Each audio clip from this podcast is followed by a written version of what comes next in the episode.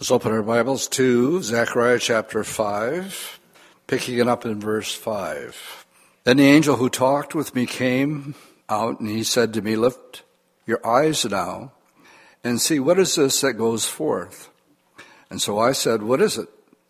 And he said, It's a basket. If you have the King James, it says ephah, which is a better translation right here, that is going forth. He also said, This is their resemblance throughout the earth. And here is a lead disc lifted up, and thus a woman sitting inside the ephah or basket. And then he said, This is wickedness. And he thrust her down into the basket and threw the lead cover over its mouth.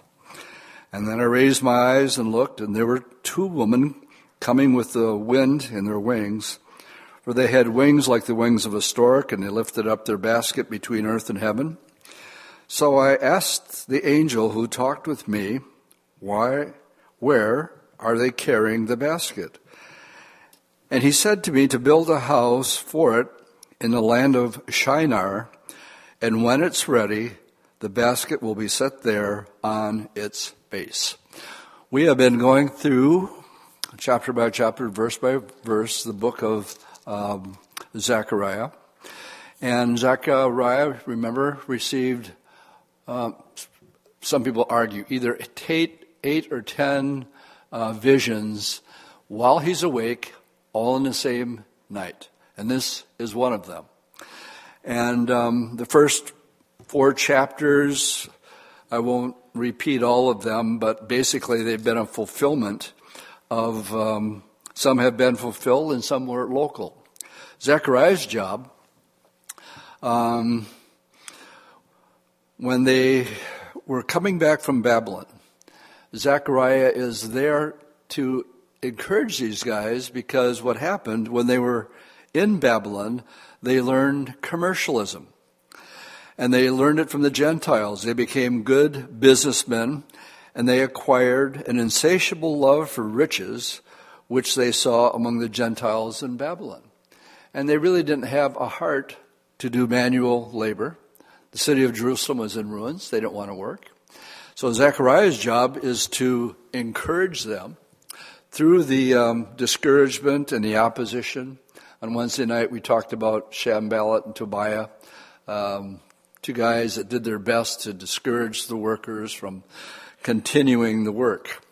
Um, we have to lay a little bit of a foundation to give explanation to this particular vision called The Woman in the Ephah. That's what I've titled this this morning. And what we're learning as we're making our way through the, the, the prophets is many times there is a double prophecy. Uh, for example, one of the things that we find here in chapter 4 is that um, we have the two olive trees uh, presented, and then it goes on and talks about Zerubbabel in connection with them. And it's not by might, not by power, but by my spirit, says the Lord. And it talks about this great mountain that Zerubbabel is just going to uh, make it a plain. And it's a picture of opposition that was against uh, uh, Zerubbabel. And yet, the two olive branches also have a double meaning and this isn't a gray area at all. If you go to verses 11 through 14, it talks about the two olive trees and the lampstand, uh, one on each side. And I further answered and said to him, Well, what are these two olive branches dipping their receptacles into two golden pipes from which the golden oil drains? Then he answered and said, Do you not know what these are? And I said, No, my Lord. So he said, Well, these are the two anointed ones who stand beside the Lord of the whole earth. This is clearly Revelation chapter 11, verses 3 and 4. No question about it. But um, I'm using chapter 4 as an example of a double prophecy because it also uh, re- refers to Joshua, um, the high priest, and um, uh, Zerubbabel being used by the Lord. So we have an example of that. Go back to chapter 2, and I'll, I'll show you what I mean about double prophecies. Uh, chapter 2, verses just 10 through 13 Sing and rejoice, O daughters of Zion, for behold, I am coming, and I will dwell in your midst, says the Lord. Many nations shall be joined to the Lord in that day, and they shall become my people, and I will dwell in your midst. Then you will know that the Lord of hosts has sent me to you, and the Lord will take possession of Judah as his inheritance in the Holy Land, and will again choose Jerusalem. So be silent, all flesh, before the Lord, for he is aroused from his holy habitation. Clearly, this was not being fulfilled in Zechariah's time. This is clearly a prophecy when the Lord himself will dwell with his people during the kingdom age. But again, on the other hand, we have Zechariah's primary purpose is to encourage these discouraged people uh, to get back to the work of the ruins of the city that uh, Nebuchadnezzar had destroyed the temple, broken down the wall, and they just didn't have a heart. They weren't into it. And yet we find intermixed with that local ministry um, future plans in the kingdom age. Let me give you another example. Um, chapter 3, verses 8 and 9 deal with a prophecy called the branch. In verse 8, Hear, O Joshua the high priest, you and your companions who sit before you, for they are wondrously high. For behold, I am bringing forth my servant the branch. Notice it is all capital letters. Last week I took you to Isaiah and talked about the root of Jesse and the branch that would come forth from it. It was a prophecy. And if it's not clear enough, go to chapter 6 of Zechariah and look at verse 12, where it says, Behold, the man whose name is the branch, again, capital letters, from his place he shall branch out, and he shall build the temple of the Lord. Yes, he shall build the temple of the Lord. He shall bear the glory, and he shall sit and rule on his throne, and he shall be a priest on his throne and the counsel of peace will be between both of them. This is what we call an Old Testament, uh, a Christophanies or an Old Testament uh, prophecy concerning Jesus, only his title here is called The Branch. Now, I was, I always over my notes on Sunday morning. I'll be having my coffee and, and just go through the, the whole thing. And when I got to reading this part, I just thought, this is great. The Lord is going to be overseeing the building of the millennial temple. And when he's done, he's going to sit on the throne in it. And I thought, that's great, Lord. You're, you're, you're, a, you're, you're a builder. And then I almost laughed out loud and I said, that's got to be the biggest understatement of all time. He's the creator of the known universe. And, and I'm, I'm chuckling. What he did for 30 years as a carpenter, he worked with his hands. And I thought it was just sort of cool that he was involved with a building project. And I said, Dwight, you're talking about the creator of all things. All things were created by him, and all things were created for him. So this is a little, you know, he's going to be overseeing uh, the temple, and this will be the millennial temple, not the tribulation temple. And so, with that much of a little bit of a background, all I really wanted you to see as we get into this study of the woman in the basket is that there's a series of visions.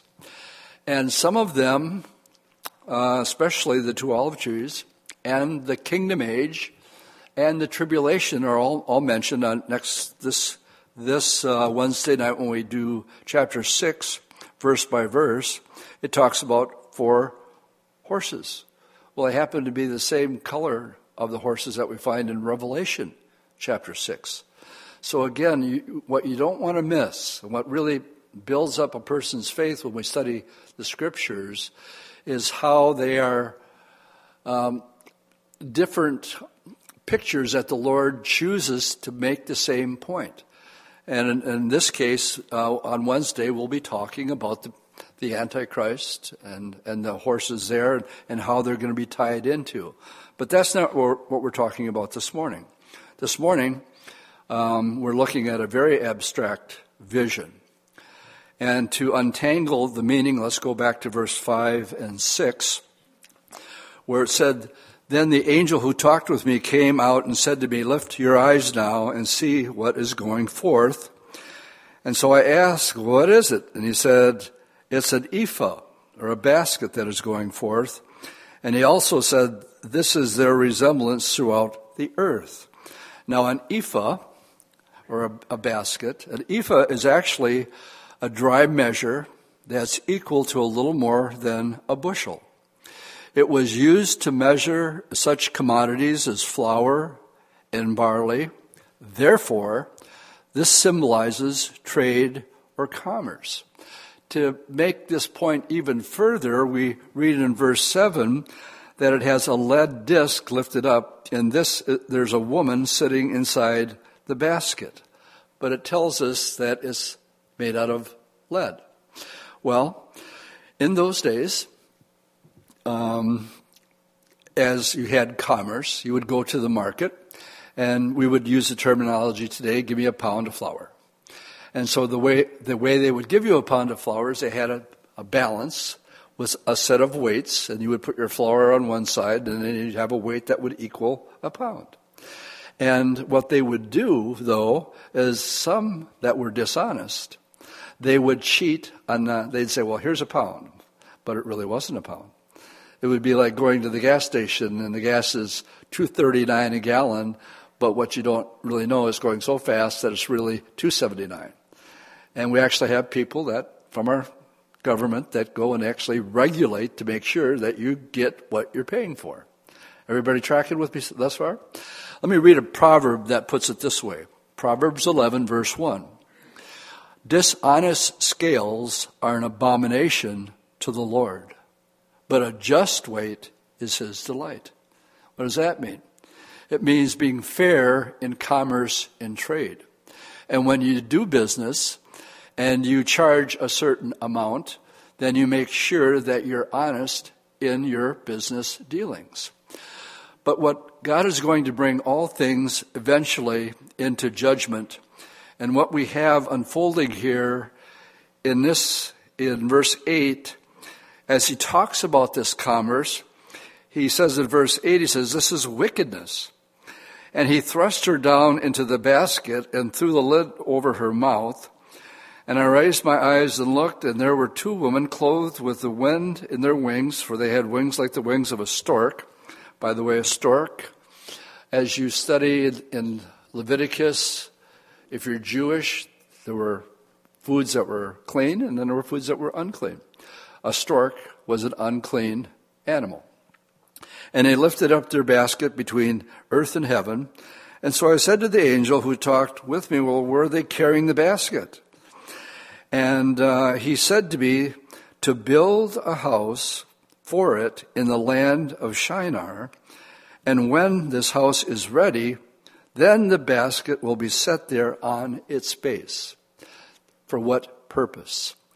Well, as we sit right now, what we're watching happening, um, one of the next events to take place will be the rapture of the church. And I, I believe that is imminent. It could happen at any time. Personally, I hope it's today. That make me happy just, just fine. Um, and we know that after the rapture, they, we all know people who call themselves Christians, and um, yet when the rapture takes place, because they're not born again, they don't have a personal relationship with the Lord, they don't know the Lord. We all know people like that they will be left behind. But they will wonder what happened because they thought they were Christians, but they're not taken. So, what we have in the book of Revelation is the judgment of Revelation 17. Another woman, interesting, that's riding on a beast called the mother of harlots. And it's the judgment of the religious institution that God will use the Antichrist right in the middle of the seven year period of time, and the city we know is Rome, because that's the last verse of Revelation chapter 17, the city of seven hills that rule over the kings of the earth. Well, that was written in 96 AD, and in 96 AD, that was Rome. And so we find this religious institution that becomes a one world religion in chapter 17 of Revelation is going to be judged. And it's going to be completely destroyed in one day. Well, chapter 18 is also going to judge Babylon. And Babylon is going to be judged also in one day. And um, with that being said, let's go to Revelation 18 and let it speak for itself. I explained chapter 17. But what we have is commercialism and wealth and riches and opulence and luxuries that are off the chart. And we know that there will be a one world religion and also a one world government. But during this period of time, God is going to bring judgment. Chapter 17 and 18 happen before chapter 16 in the book of Revelation. By the time you get to Revelation 16, you have the last judgments the Battle of Armageddon and the hailstones that fall upon the earth. What 17 and 18 are going back a little bit and giving us information of certain things that are going to happen during the tribulation period. So in chapter 18, um, well, I mentioned I mentioned the destruction, and I believe it's Rome. Let, look look at verse 18 of chapter 17, so you can see it for yourself. And the woman uh, that rides the beast, whom you saw, is that great city which reigns over the kings of the earth. It has to be Rome. And that's where the one world religion will be located. Now we go into Babylon. And it's called Babylon. Babylon, um, uh, at one time, Saddam Hussein actually started rebuilding Babylon. He didn't get too far, and that, that, that project is pretty much stopped in its tracks. But in the future, there's a city that's called Babylon because it's going to have the same characteristics of the original Babylon. Let's pick it up in verse 1. Now, after these things, I saw another angel coming down from heaven, having great authority, and the earth was illuminated with his glory. And he cried mightily with a loud voice, saying, Babylon the Great is fallen, is fallen, has become a habitation of demons and prisons of every foul spirit, and a cage for every unclean and hated bird. For all the nations have drunk of the wine of the wrath of her fornication, and the kings of the earth have committed fornication with her, and the merchants of the earth have become rich through the abundance of her luxury. And I heard another voice from heaven saying, Come out of her, my people, lest you share in her sins, and lest you receive of her plagues. For her sins have reached to heaven, and God has remembered her iniquities. So render to her just as she rendered to you, and repay her double according to her works. In the cup which she has mixed, mix for her double. In the measure that she glorified herself with luxurious, lived luxuriously in the same measure, give her torment and sorrow. For she says in her heart, I sit as a queen, I'm no widow, and will not see sorrow. Therefore, her plagues will come in one day death and mourning and famine. And she will be utterly burned with fire, for strong is the Lord God who judges her. And the kings of the earth who committed fornication and lived luxuriously with her will weep and lament for her when they see the smoke of her burning. Standing at a distance, interesting, for fear of her torment, saying, Alas, alas, that great city, Babylon, that mighty city, for in one hour your judgment has come. And the merchants of the earth will weep and mourn over her, for no one buys their merchandise anymore merchandise of gold and silver and precious stones and pearls and fine linen and purple and silk and scarlet, every kind of citron wood, every kind of object of ivory, and every kind of object of the most precious of wood, bronze, iron, and marble, and cinnamon and incense and frankincense oil, wheat, cattle, sheep, horses, chariots, and bodies, and notice this one, and the souls of men and the fruit that their soul longed for has gone from you, and all things which are rich and splendid have gone from you, and you will find them no more. And the merchants of these things who became rich by her will stand at a distance for fear of her torment. I'm thinking radiation here. Weeping and wailing, saying, Alas, alas, that great city that was clothed with fine linen, purple and scarlet, and adorned with gold and precious stones and pearls in one hour. Such great riches came to nothing. This is important. Every shipmaster all who travel by ship, sailors, as many as trade on the sea, stood at a distance and cried out when they saw the smoke of her burning, saying, What is like this great city?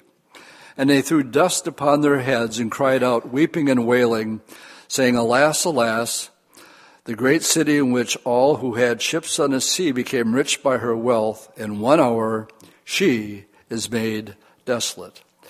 Reading this tells us that God is going to judge a particular city. Qualifications. It has to be a port city. And as we read Revelation 18, it is really the shipmasters that are the ones that are grieving the most, and the ones who bought and sold from them are mourning because that's all they lived for. It's sort of what's flashing on me right now is when the stock market fell in the 30s. We've all heard stories of brokers jumping out of, you know, the 90th floor of their their buildings because that was all they knew. That was their life. Now, as it pertains to God's people, he says, Come out of her, because I'm going to judge her. So basically, what we're having here with this woman this ephah, it's a picture. It's a picture of commerce. It's a picture of buying and selling, but in a negative way, where it's over the top to the point that God is not a part of the picture. And let me compare it to the little video we showed about opening the market in Haiti. I mean, those guys are happy, right? Are they doing anything wrong? No, this is a total blessing. And what are they doing? They're buying and they're selling. Is there anything wrong with buying and selling? No. But when it becomes to the point that when Jesus said, How hard is it for a rich man to enter the kingdom of heaven? It's easier for a camel to go through an eye of a needle. There's just certain things that enter in when you go past. Um, well, David put it this way David said, Lord, never make me so poor that I would have to steal, but never make me so rich that I would forget you. And that's what's happened here. And God's going to bring it into judgment. And it's going to be the focal point of the world commerce. Now, when I say the focal point of the world commerce, we think of the Twin Towers, of course, and um, what happened in 2001. And you say, Dwight, why can't it be Wall Street? I mean, it's a port city. It's probably the biggest one that affects the world's market. Why can't it be um, New York and Wall Street? And the answer to that good question is because it's not on the plains of Shinar. Well, that brings up the question where are the plains of Shinar? I'm glad you asked that question this morning because I'm going to put up on the screen exactly where that is. It doesn't have definitive borders, but it is, it is the cradle of civilization. And what you're looking at is Euphrates and the Tigris and uh, parts of modern day Iraq where Babylon would have been.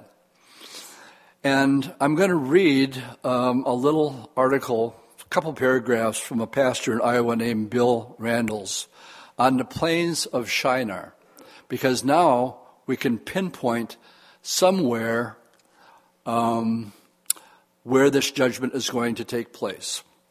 Uh, First Genesis 11. It came to pass as they journeyed from the east that they found a plain on the land of Shinar, and they dwelt there. And they said to one another, Go, let us make bricks and burn them thoroughly. And they had bricks for stone and slime for the mortar. And they said, Go and let us build a city and a tower whose top may reach into heaven, and let's make a name for ourselves, lest we be scattered abroad upon the face of the whole earth. So what we have here is Babylon. And they built at that time the tallest building in the world that reached into heaven. The Lord did not want that to happen. So what did he do? He went down and confounded their language, and they couldn't understand each other. That's where you get babble from. They're babbling. And you have them dispersed because the Lord didn't want them becoming one. And so he dispersed them. So the first reference to the land of Shinar has to do with babbling. And then Shinar, interestingly enough, is the ancient name of the land between the Tigris and the Euphrates rivers. It means to throw down or violence or throwing out. How sadly fit, fitting the oldest civilization in the world, whose name literally alludes to violence, such as fallen man. And then this pastor goes on to say the plain of Shinar is considered even by secular sources to be the cradle of civilization. All false religion sprang out of the worldwide apostasy that occurred there in the days of the Tower of Babel. I'm going to pause and throw something in that um, wasn't in my mind in the first service. Babylon fell. And when the uh, religious rulers the Chaldeans. They went from there and they ended up in Pergamus. Interesting.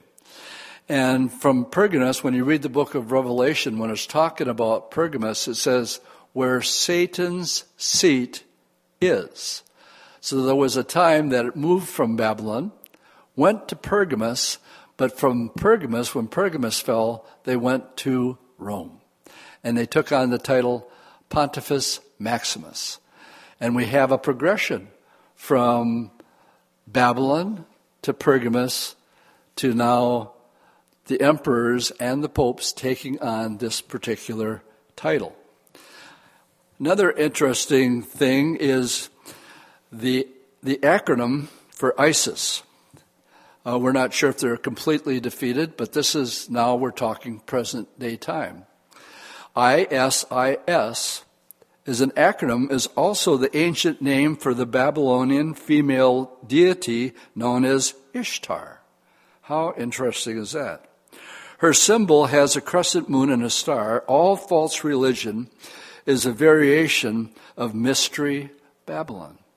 So we, we find that. And then he goes on to quote what we're studying this morning. The prophet Zechariah saw a vision of wickedness being taken in a basket to establish itself in the world. The destination?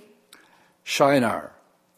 You say, I'm not saying Iraq will change its name, in fact, but Shinar is coming back with a vengeance spiritually.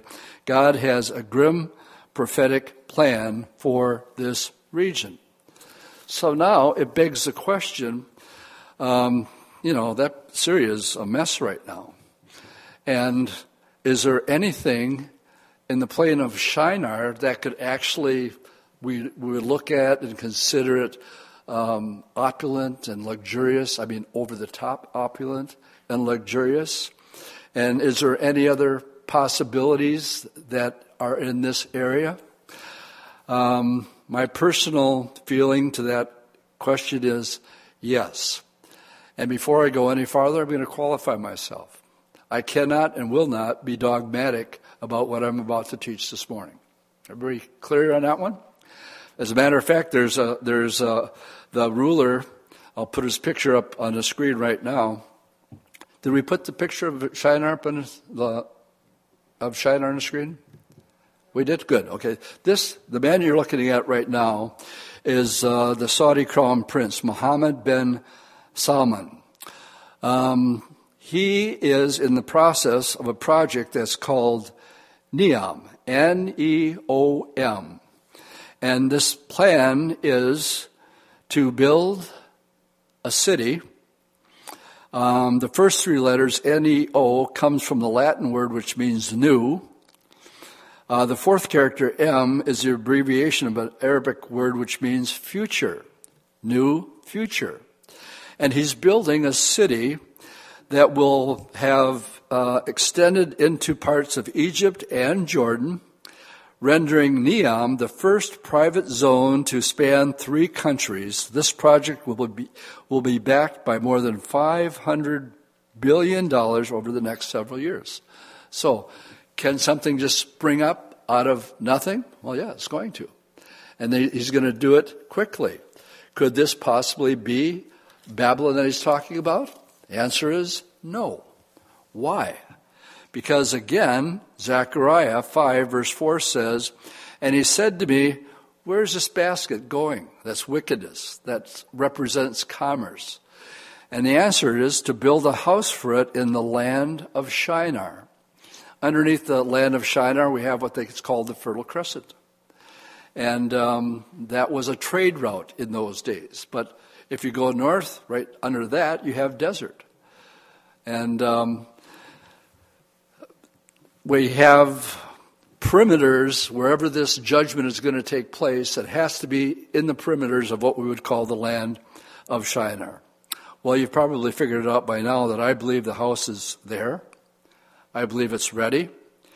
And God is going to judge her after the rapture of the church. And um, He will do so because they have caused what called spiritual fornication here in uh, verse 3 of chapter 18. All the nations have drunk and committed fornication with her, and the merchants of the earth became rich through the abundance of her luxury. What I'm about to put on the screen um, to to um, state my case here, it goes back to when I was oh maybe 10, 15 years ago. I was coming back from India, and I was at the Delhi airport getting ready to fly back, and I saw all these advertisements for Dubai, and they were looking for laborers to come and work and build in Dubai. And one of the projects that what got me thinking is they wanted to build the tallest building in the world. And I thought, the tallest building in the world. Well, you know where my head went? Right back to Babylon, to the tallest building in the world, so we could make a name for ourselves. And I started thinking about it. And then I started researching it, and I found out other people had actually were thinking the same thing. So I said, I want to play this one safe because I feel like I'm on a, on a limb here. So I called some of my friends. I called Dave Hunt and T.A. McMahon and David Hocking, and uh, I bounced it off of them.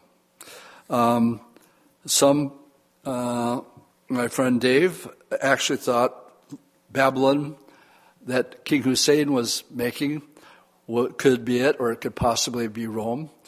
Uh, David Hocking actually said, Dwight, that's a very interesting thought. I really haven't given it much thought. And then um, what happened is in my own research, one day I was uh, thinking, I really believe that this place is Dubai. What I'm going to put up, first of all, number one on the screen, is at the time a finished building of the tallest building in the world. It exists in Dubai. I think somebody just built one bigger, like about two feet, just so they could say they have now the biggest one in the world. But this building exists, and um, it's in Dubai. The second picture I'm going to put up is at the time this picture was taken, it was the only seven star, not a five star. We brag about if you're staying in a five star hotel. Well, there's seven star hotels. At this time, it was the only one in the world. And when I checked yesterday, I find I found the top five. The top five seven star hotels in the world, but number one and number two are both in Dubai. All right? The next picture that I'm going to put up is um, it has to be a port city and commerce and in and trading. So now here's a picture of the port containers that make their travel. You know, they put them on these great big semis and they, they put them on these large ships and commerce is done. Well, this is one of the busiest ones in the world. And we're talking about in the middle of something that started in 63 from nothing. The next picture is Dubai is the third busiest airport in the world. I was talking to a friend who was looking into it, what it would cost to go first class from New York to Dubai. $30,000 if you want to go first class to Dubai. And so here in the middle of nowhere, you have the third busiest airport. There's a lot of airports in the world JFK, Newark, Chicago, LAX. And then you go to Europe. Number three in the world is Dubai. Okay, next picture we'll put up is um, they created a place to have a name, it says. Here, they created the seven ancient wonders of the world in miniature form. You have the pyramids, you have the Eiffel Tower, and including the Hanging Gardens of Babylon. And the, the amusement center that goes along with it is eight times larger than Disneyland in Florida. Eight times larger. Now, the next thing I actually saw on Modern Marvels, a documentary, it's called Palm Island. And I, I don't know, anybody else see that documentary besides me? Yeah, several of you have. It's mind boggling.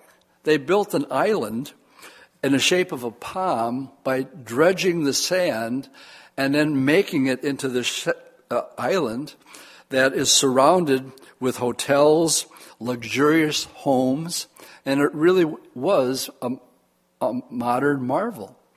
Before they could actually build anything on it, they're building on sand. So they had to compact it. I remember the program, and they were on a tight schedule. They had to cut these two channels in here because the water wasn't flowing, and therefore not acceptable because it caused um, the water to, stagnate. So this is just one of their little building projects. Well, if it's going to be um, a, a, place of commerce, uh, the last picture I'll show you is the world's largest shopping mall. The largest shopping center in the world is in Dubai, and you're looking at it. You could even go downhill skiing in this thing.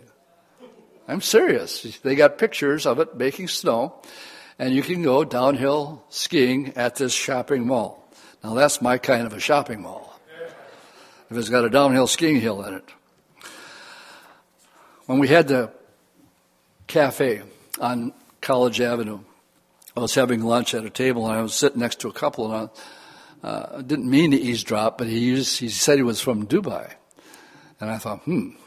And I leaned over and I said, Could I talk to you a second? And he said, Sure. I said, I overheard you say that you grew up in Dubai. Could you describe to me what Dubai is like? And he says, That's easy. You take Wall Street, Las Vegas, and Hollywood, put them all together, and you got Dubai. And that was his assessment of the city that he grew up in. And um, that has come to pass in a relatively short period of time. And the magnitude of what was once known only for pearls. And it's interesting when you, you read um, about the preciousness and their commodities, one of them here is pearls. Uh, in chapter 18, verse 12, stones and pearls. And as I thought this through, it's the only place in the world that is on uh, what we would call the plains of Shinar. And um, with that is going to be brought judgment. But why? Let's go back to Exodus chapter 20 and go to the Ten Commandments.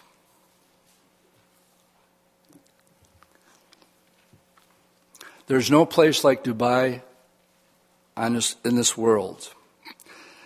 Oh, the other thing that the guy mentioned at the cafe was you can get anything you want there. And I mean anything. And I played around with this a little bit yesterday, and it says an average day in Dubai. Solid gold toilet seats, solid gold cars. And it just went on and on. Pets, um, leopards, lions, tigers, and bears. I mean, for pets.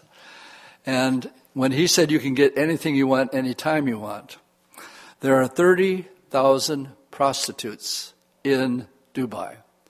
It's supposed to be a criminal offense in the Muslim world, but it's flaunted. Uh, they're the biggest hypocrites in the world, as this is the playground of, of uh, the Middle East. This is where the rich and the famous go.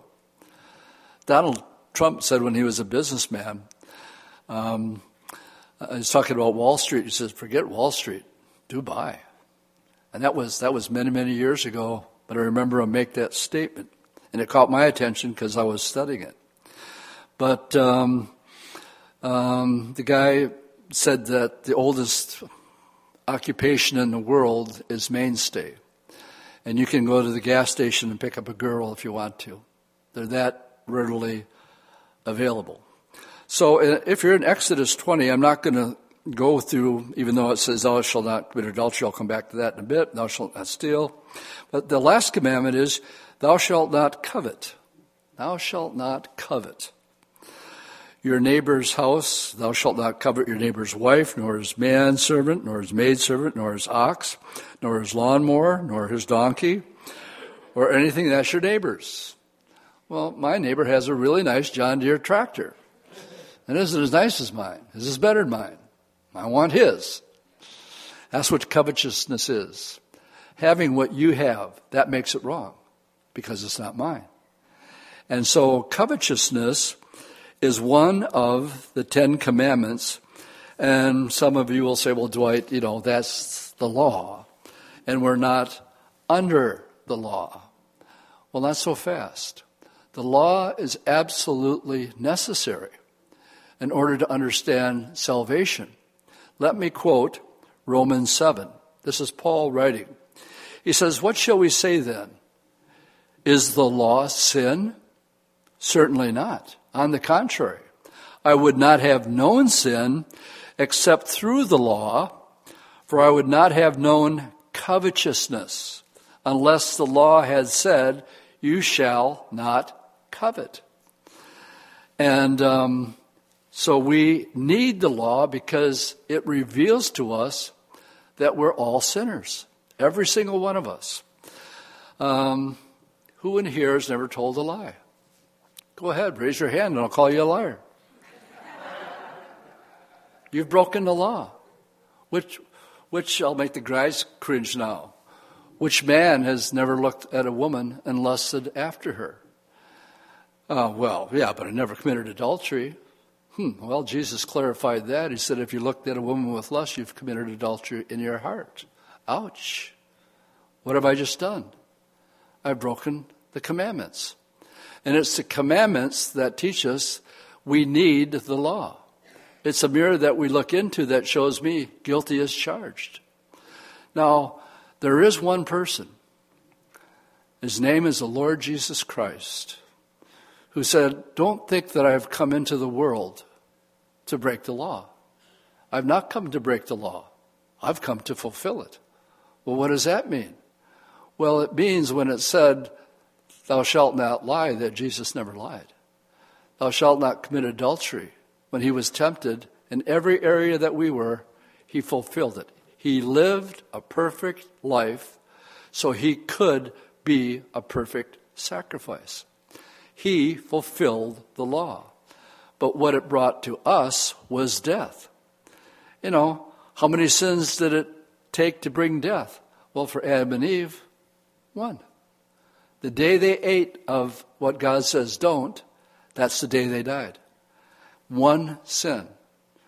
So, if you're not born again and you don't understand what it means to be born again, the first thing that the Holy Spirit does when God sent the Holy Spirit to the world was to convict the world of sin. You're a sinner. And that you have to come to grips with the reality that you need a Savior. We don't have that understanding unless we, like Paul said here, I would have not known sin or covetousness unless God's word says that's wrong. You can't do that. Well, um, at men's prayer yesterday, uh, we were in First John, and I'm going to have you turn there right now as we talk a little bit about covetousness and why God hates it so much, and why it will be judged. In First John two, chapter two, verse fifteen. It says, Do not love the world or the things in the world. If anybody loves the world, the love of the Father is not in him. For all that is in the world, the lust of the flesh, the lust of the eyes, the pride of life, that's not of the Father, but it's of the world. And the world is passing away in the lust of it, but he who does the will of God abides forever. This is telling us that we can put our uh, priorities on a business and it becomes an idol and it becomes more important than the first commandment, which is to love God first and whatever our business is second. Good place for an amen. It has to be, but it's tough to do. And the Lord said He's going to finally bring this um, covetousness. He's going to take it and create a place and there he's going to judge it. That's the very, very center of it. And Revelation 18 is a very descriptive judgment of one day. I think it's nuclear and how it takes place, or the Lord could just do it Sodom and Gomorrah style if he wanted to. But either way, it will be destroyed in one day. That's what Zechariah chapter 5, the woman at Ephah, that's the meaning of that parable. Uh, not parable, but of that teaching. Now, um, Turn to Matthew chapter 19, and let's just talk about money for just a little bit. And the love of money. Money, as far as I'm concerned, is amoral. It can be used for good, or it can be used for evil. But it says the love of it is the root of all evil. And the very source, which I really um, disappointed that I left out of the first service, and it's just coming to me right now. Um, even we, will you keep your figure here and go to the book of Ezekiel, chapter 28? Oh, I'm going to kick myself for not mentioning this during the first service because um, I want to go to the root of where covetousness comes from. And you need to turn to Ezekiel chapter 28. And I want to, I want to talk about where this all started. Before the garden. Go to verse 14 of this chapter. It's referring to Lucifer. But read this. You were the anointed cherub who covers. I established you. You were on the holy mountain of God. You walked back and forth in the midst of the fiery stones. You were perfect in all of your ways from the, from the day you were created until iniquity was found in you. Notice what it says next. By the abundance of your trading. Interesting. You became filled with violence within and you sinned. Because of what? By the abundance of the trading. His whole purpose as the number one uh, covering angel in heaven somehow was involved with commerce and the busyness of trading that led him to violence and it led him to sin. We always think that pride was a sin of Lucifer. Well, when you have the opulence of a city the, of Dubai and you drive around in a gold car, by the way, all the police cars are Ferraris in Dubai, as I was researching it, all of them. That can cause me to covet. the cops get Ferraris. And yet, where did it all begin? And why does God hate it? Its origin is Lucifer himself. And um, it's Isaiah that points out the five eyes. It's Ezekiel that points out it somehow had something to do with the busyness of life. How many of you are too busy with your jobs or whatever? And it can have an effect on your first love relationship with the Lord. I have to say, ouch, because I'm guilty of it too. And, but at the root of it is, that can lead to pride is, is, is the trading. I had a friend who's a Calvary Chapel pastor. He's out in Montana right now. But I, he was a Wall Street guy. And I said, What's it like being a Wall Street guy? And now he's a Calvary Chapel pastor.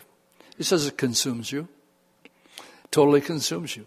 All you think about is money, how to turn it over, and how to make more of it. Ask a very rich man how much more he needs. And know what the answer will be? Just a little bit more. See, it never, never satisfies. But what it does is it draws us away and can have the potential to do so, and that's called covetousness. Not getting. I want just a little bit more. And it draws our heart and affection. Um, does it make you happy? Well, let's, let's ask the rich young ruler in Matthew chapter 19, picking it up at verse 16.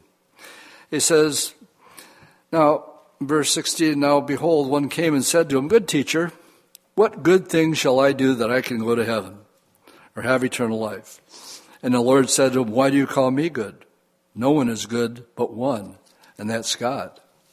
But if you want to enter into life, well, then keep the commandments. Now he's setting them up here. And he said to him, Well, which commandment? And Jesus said, Well, you shall not murder, you shall not commit adultery, you shall not steal, you shall not bear false witness, honor your father and your mother, you shall love your neighbor as yourself. And he stops. Why didn't the Lord talk about covetousness? It's all part of the setup. He wanted the young man to say exactly this. The young man said to him, I've done all these from my youth. And I say to him, liar, liar, pants on fire. the Lord could have busted him on any one of those. Instead, he said to the young man, um, okay, if, if, you want to uh, be my disciple and follow me, then go and just sell what you have and give it to the poor and you'll have treasure in heaven and come and follow me. Ouch, I can't do that. And uh, the Bible tells us the young man heard, and it's, when he heard that, he was sorrowful. wasn't happy. He was sad because he couldn't do it. For he had great possessions. But I want to point out here that the Lord didn't say, just wait a minute, you know, we can, we can discuss it. We, will, we'll find a balancing act here somewhere. No. Either the Lord is the Lord of your life or he's not the Lord of your life. Good place for an amen. And this is why Bible studies like this are important. Because we live in the most wealthiest nation that the world has ever known. We have more than anybody has ever had, personally.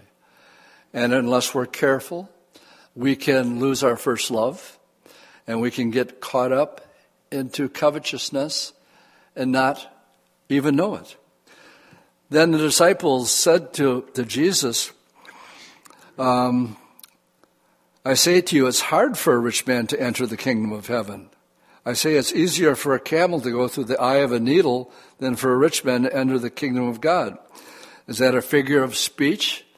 Or is the disciples said, well, then who can be saved? That's impossible. You can't put a camel through an eye of a needle unless you grind them up really, really, really small. It's impossible.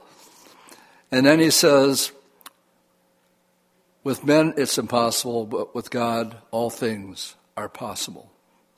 And so it brings us to what we're going to close with this morning, and that is this guy left. He wanted to follow the Lord.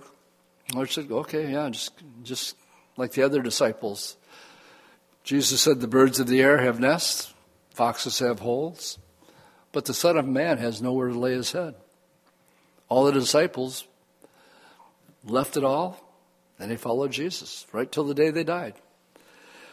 And in closing, I'm going to close with a question, and it deals with the opposite of covetousness? I thought about this. I thought, what is the opposite of covetousness? And the Lord spoke to my heart, and He said, the opposite of covetousness. And here's my question Are you content? Right now, this morning. Can you look in your heart and say, I am content? The scriptures, when John the Baptist was preaching, even the Roman soldiers were listening to his preaching, and they were convicted. So they come to John the Baptist, and the soldiers said to him, What about us? We work for Rome. And he said to him, Don't intimidate anybody because you got that sword on your side. And don't accuse anybody falsely.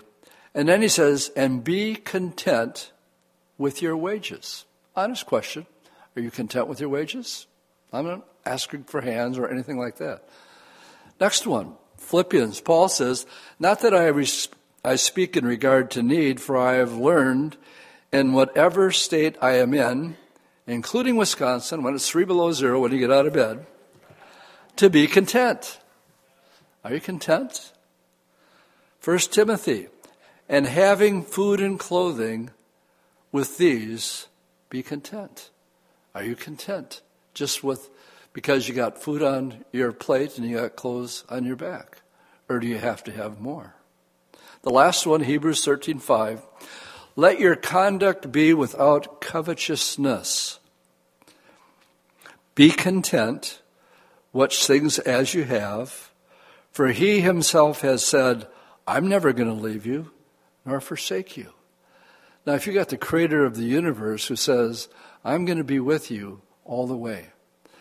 And um, some Christians are wealthy and they can handle it and some are very, very poor, like our brothers down in Haiti, when it's a big deal to have a chicken and have beans and, and rice. Do you see how happy they were? they were happy. That's what he said. Said, I'm happy. and yet, the rich young ruler who had all this money, he hung his head and walked away and he was sad. Christian, are you content? And if you're not, then your heart's in the wrong place and you have an opportunity every single day to say, Lord, you're my joy. And the, the joy of the Lord is my strength. It isn't in any commodity, and it isn't in any other person. You're my contentment. You're my peace. And Lord, I'm content where I'm at. Let's stand and pray. Lord, I pray this morning as we have a very practical Bible study and a very complicated prophecy. We know that someday you're going to judge a city. It may be Dubai, it may be something else.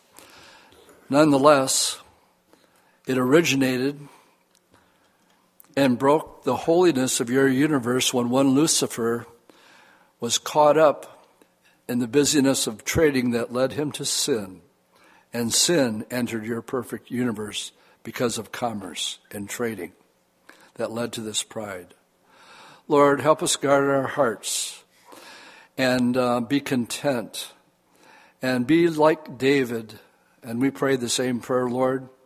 Never make us so poor that we would ever steal or so rich that you would ever stop being our first love and our contentment.